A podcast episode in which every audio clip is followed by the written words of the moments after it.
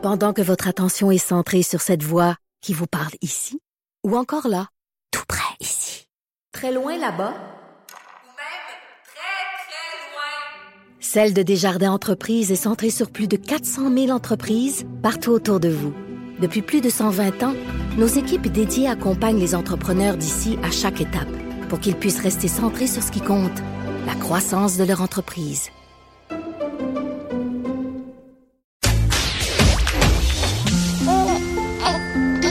Quand Trudeau parle de politique, même les enfants comprennent. Jusqu'à 13. Vous écoutez Trudeau le midi.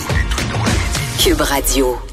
On est mercredi, c'est toujours avec beaucoup de plaisir que je reçois l'historien Denis Anger en studio avec moi. Bon midi, Hello, Denis. bien, ben, bonjour. Ben, bon midi à vous aussi. Ben oui, Bonne 1er mai, euh, Denis, fait, euh, c'est la journée internationale euh, des, Des travailleurs, travailleurs. des travailleurs. oui, ben Donc, oui. on a pensé partir de là pour peut-être se poser la question, tiens, pour euh, débuter, ça vient d'où ça, tiens, première, euh, 1er mai, journée internationale des travailleurs? Ça vient d'un événement tragique qui s'est euh, produit aux États-Unis en 1886. 1er mai, à l'époque aux États-Unis, c'est pas les conditions de travail qu'on connaît aujourd'hui. On est vraiment dans l'époque du capitalisme sauvage.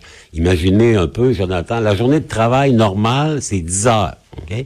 Et la semaine normale de travail, c'est 6 jours. Donc, vous avez congé le dimanche et that's it, that's all. Donc, c'est 60 heures minimum. Profite-en de ta journée. Hein, Il n'y a pas vraiment d'union, là. Il n'y a pas d'union parce qu'on ne sait pas encore que c'est que ça donne. Et euh, il y a des gens là-bas, à Chicago, qui disent ça n'a pas de bon sens. Donc, ils vont lancer un mouvement pour ramener de 10 à 8 heures la durée de la journée de travail. Donc, il y a une grande manifestation parce que là-bas, c'est un peu fou. Euh, à Chicago, aux États-Unis, en 1886, le 1er mai, on appelle ça le Moving Day, la journée du déménagement. Ah, tiens, tiens.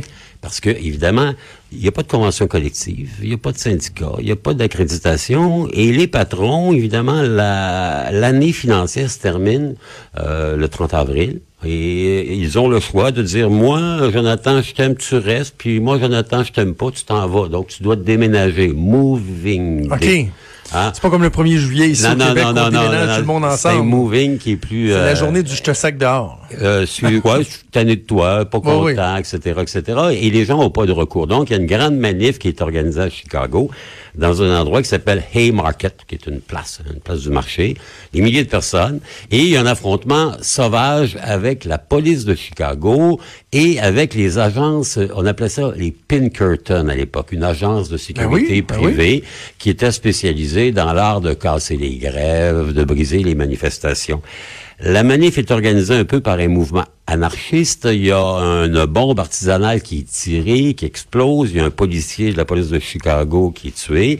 Et il y a une répression féroce. hein. Il y a des dizaines de milliers de personnes qui vont, ah, pas une dizaine de personnes qui vont être tuées, blessées. Et on va faire une chasse épouvantable à tous les organisateurs de la manifestation. On va en inculper huit de meurtres. Assez curieusement, ce sont pour beaucoup des immigrants qui viennent d'Allemagne. À l'époque, sur huit, il y en a six qui viennent d'Allemagne.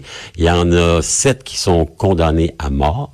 Il y en a un qui est condamné à ouais. 15 ans au terme d'un procès, là, mais qui a rien à voir avec la justice. hein. OK. C'est-à-dire qu'on a décidé de faire un exemple. Ce sont des Allemands, s'expriment mal en anglais, ce sont des anarchistes, donc on les liquide.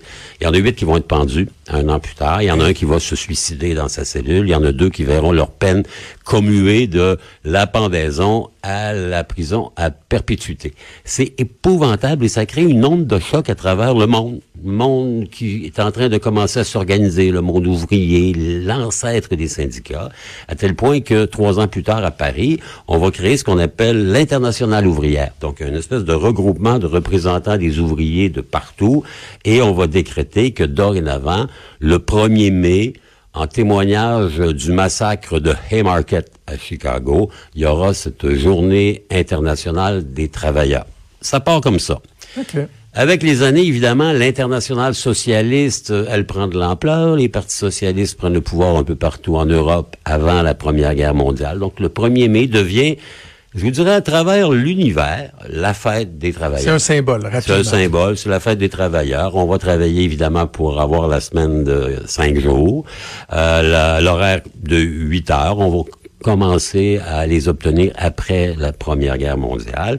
Et ça devient partout une grande fête encore davantage dans les pays qui vont, après la révolution soviétique, opter pour le mode de gestion socialiste, communiste, Communiste. en Chine, en Russie, dans tous les pays qui ont une espèce de tradition socialiste et communiste, le 1er mai, c'est le grand événement. Encore aujourd'hui, euh, sur la pièce euh, Tiananmen à Pékin, des, grandes, euh, des grands défilés, à Moscou, la même chose.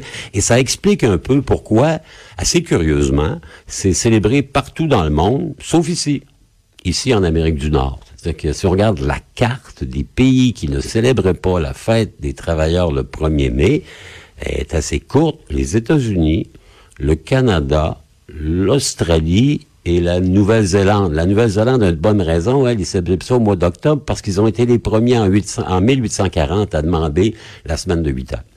Et pourquoi ici? Ben parce que Ouais. l'association avec les rouges, avec les communistes, les socialistes, fait en sorte que les Américains se disent, ouais, mais ça, c'est un événement qu'on veut pas trop, trop commémorer parce que ça nous fait pas vraiment une, une belle fleur à la boutonnière. Vous savez que euh, après les procès de Chicago, quelques années après, le gouverneur de l'État de l'Illinois a reconnu que le procès, il était frimé, que les gens qui ont exécuté, finalement, c'était des gens qui avaient eu un défaut de prendre la parole lors de la grande manifestation, mais il y a personne qui pouvait être relié avec la bombe artisanale qui avait été tirée sur les policiers de Chicago. Donc, euh, un peu par... euh, comment dire, par honte nationale, les Américains ont décrété que eux, la fête, ce serait plus en septembre. C'est ça, c'est la fête du travail fête qu'on du a travail. en septembre. Et nous, euh, et nous, les Canadiens, qui avons l'habitude de, de nous coller pas mal aux Américains dans pas mal de choses, ben, on a fait la même chose. N'empêche que euh, aujourd'hui, fête internationale des travailleurs, c'est le pèlerinage annuel de, de la FTQ, des autres syndicats qui viennent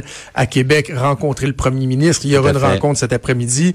Eux, bon, ils vont demander un salaire minimum à 15 de l'heure, ils vont faire un petit photo-op. Finalement, bon, il n'y aura pas grand suite à ça, on le sait, mais c'est comme, comme une source gouvernementale me disait, c'est comme l'équivalent d'une classique hivernale au hockey. là. C'est ça. Chaque année, bon, il y a ça. Depuis Ça nous 40 ans, depuis l'époque où euh, Michel Chartrand... et Ben, c'est ça, ben, c'est ça, ça nous permet de, Marcel de- de remettre tout en contexte le, tout le mouvement syndicaliste Exact. ici au Québec.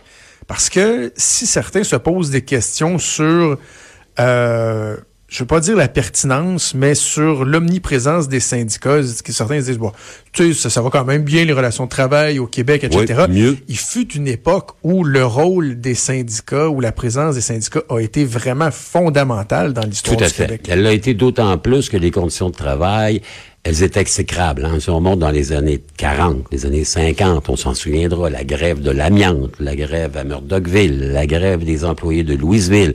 Le gouvernement à l'époque, Duplessis, Maurice, c'est un gouvernement qu'on appelle un peu d'État gendarme, c'est-à-dire que l'État arrive, il va réprimer les troubles et il va appuyer habituellement les propriétaires. Donc, euh, on part de loin. Les syndicats, euh, qui à l'époque sont sous la bienveillante bénédiction de l'Église, notamment pour ce qui est de la CSN. La CSN, c'était la Confédération des travailleurs catholiques. Hein, ça veut dans Et chaque syndicat. Ben Ah ouais, oui, je savais pas. ben oui, ben oui, au début du du 20e siècle, quand vous formez un syndicat qui n'est pas la CSN, qui s'appelle la CTCC, euh, la Confédération des travailleurs catholiques du Canada, euh, vous devez avoir un aumônier. Hein? Vous êtes régi par Léon XIII qui a fait une encyclique sur le travail. Et donc, la CSN est comme ça.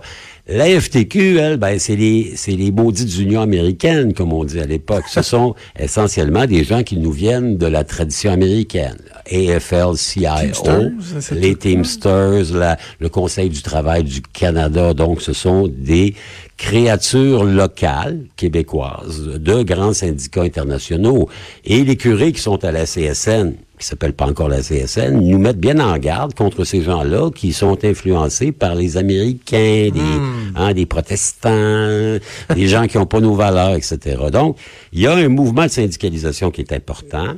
Euh, qui est nécessaire à l'époque. Soyons honnêtes, euh, les conditions de travail, on parlait tantôt des Européens qui travaillaient 10 heures par jour, 6 jours par semaine. Ben, les petites ouvrières du textile qui travaillaient à Montréal, à Louisville ou à Montmorency, c'était pas beaucoup mieux. Donc, il il y, a ça. Il y a une nécessité qui crée. Hein? Est-ce que, est-ce qu'à cette époque-là, Denis, on est dans, dans la dynamique du, du patronat qui est plus anglophone versus l'employeur ouvrier francophone, oui? Tout à fait. Regardez, la, le grand capital jusqu'à la Révolution tranquille à peu près, c'est un capital Américains, Canadiens, Anglais, Britanniques, qui viennent partout, sauf d'ici. Les premières grandes fortunes canadiennes françaises se, font un petit peu sur le marché du commerce de détail. On s'en souviendra. Euh, Dupuis Frères à Montréal, La Liberté, PACAT, le, le syndicat de Québec, sont des institutions, mais dans la grande entreprise. Les pâtes et papiers, les mines, essentiellement, ce sont des gens d'ailleurs qui ont des gérants ici, qui s'occupent de faire marcher leur business. Dans les faits, la grande révolution au niveau de la syndicalisation, c'est la révolution tranquille et l'arrivée du gouvernement de Jean Lesage, l'équipe du tonnerre, où on va soudainement reconnaître le droit à la syndicalisation des employés publics, les fonctionnaires, les gens du réseau de la santé, les gens du réseau de l'éducation. Le sage lui-même, au départ, est assez froid avec l'idée de d'ouvrir la négociation et la syndicalisation des employés de la reine, comme on dit à l'époque. Lui-même, il dit la reine ne négocie pas avec ses employés. Hein? Mais progressivement, des gens qui sont plus, euh, comment dire, plus à l'avant-garde que lui, euh, Eric Kearns notamment, qui est un ministre important de l'équipe Le Sage. On se rappelle de René Lévesque, ils vont dire, ben non, c'est, il faut donner un exemple et on va faire du Québec une société où tous les nouveaux employeurs des secteurs publics, parapublics vont devenir automatiquement syndiqués. Et ça explique pourquoi encore aujourd'hui, Jonathan, si on regarde la situation en Amérique du Nord, le Québec est encore l'endroit où le niveau de syndicalisation est le plus élevé. Hein, 10-12% de plus qu'aux États-Unis, 7-8% de plus qu'ailleurs au Canada, même si, et on le voyait hier, le niveau de syndicalisation est en train de reculer. Peut-être parce que les syndicats ont bien travaillé et qu'il n'y a plus de situation d'injustice Ben, criante, problème, épouvantable. Hein? C'est un peu ça. Ils sont un peu les victimes de leur succès et ils sont aussi un peu les victimes de leur corporatisme. hein. Vous savez qu'un syndicat, c'est une entreprise dont les revenus, c'est essentiellement les cotisations des membres. Et comme ici, on vit dans un, dans un système qu'on appelle la formule, La formule Rand. Rand, la 18 l'atelier- formule Rand. Exact. L'atelier fermé, ben, c'est croix, c'est croix ou meurt. C'est-à-dire que dès le moment où tu entres à l'emploi de quelqu'un qui est syndiqué, ben, tu n'as pas le choix de cotiser et d'être membre, de faire ton adhésion. Donc, en ce jour de 1er mai, rappelons les gains incroyables qui ont été faits par les travailleurs depuis l'événement tragique de Haymarket à Chicago en 1886.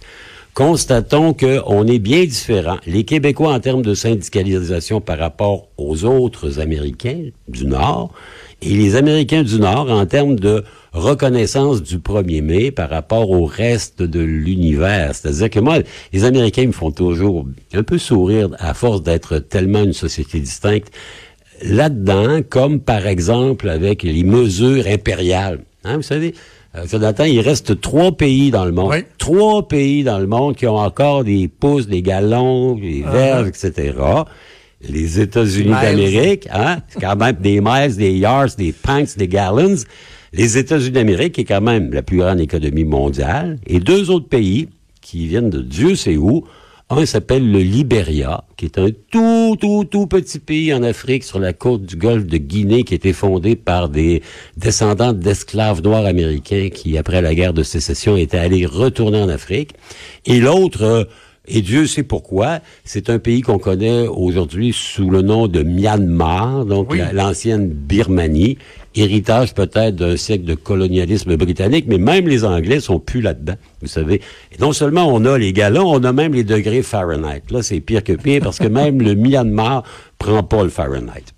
Euh, Aujourd'hui, ça brasse un peu là, en France. Il y a des manifestations. Est-ce qu'on fait le lien avec les Gilets jaunes? Euh, Un peu l'un et l'autre. euh, traditionnellement, en France, le 1er mai, ils ont une mobilisation syndicale assez importante. Là-bas, ils ont des, ils ont des grosses unions qui sont là depuis longtemps, la CGT, euh, Force ouvrière, et ils font un grand rassemblement de travailleurs tous les ans. Évidemment, cette année, le mouvement des Gilets jaunes, la réponse insatisfaisante de Macron la semaine dernière à leur demande a fait en sorte que dans le cortège, il y a plein de gens qui se sont infiltrés, qui sont de la mouvance gilet jaune radical, hein, un peu ce qu'on appelle ici les black Black Bloc. Black Bloc, un peu l'équivalent. Et il y a eu, il y a eu du grabuge à Paris, une fois de plus. C'est quand même triste un peu. Hein. Eux autres, ils ont bien besoin de ça. Vraiment. Hey, Denis, toujours un plaisir. Merci d'avoir fait ce retour. euh, Des dans le bonnes passé. fêtes des travailleurs, Oui, bonnes fêtes Nous des qui sommes des travailleurs. Ouais, à tous les travailleurs, merci. Puis on se donne rendez-vous la semaine plaisir. À la prochaine. semaine prochaine. C'était Denis Angion. Bye bye. Trudeau le midi.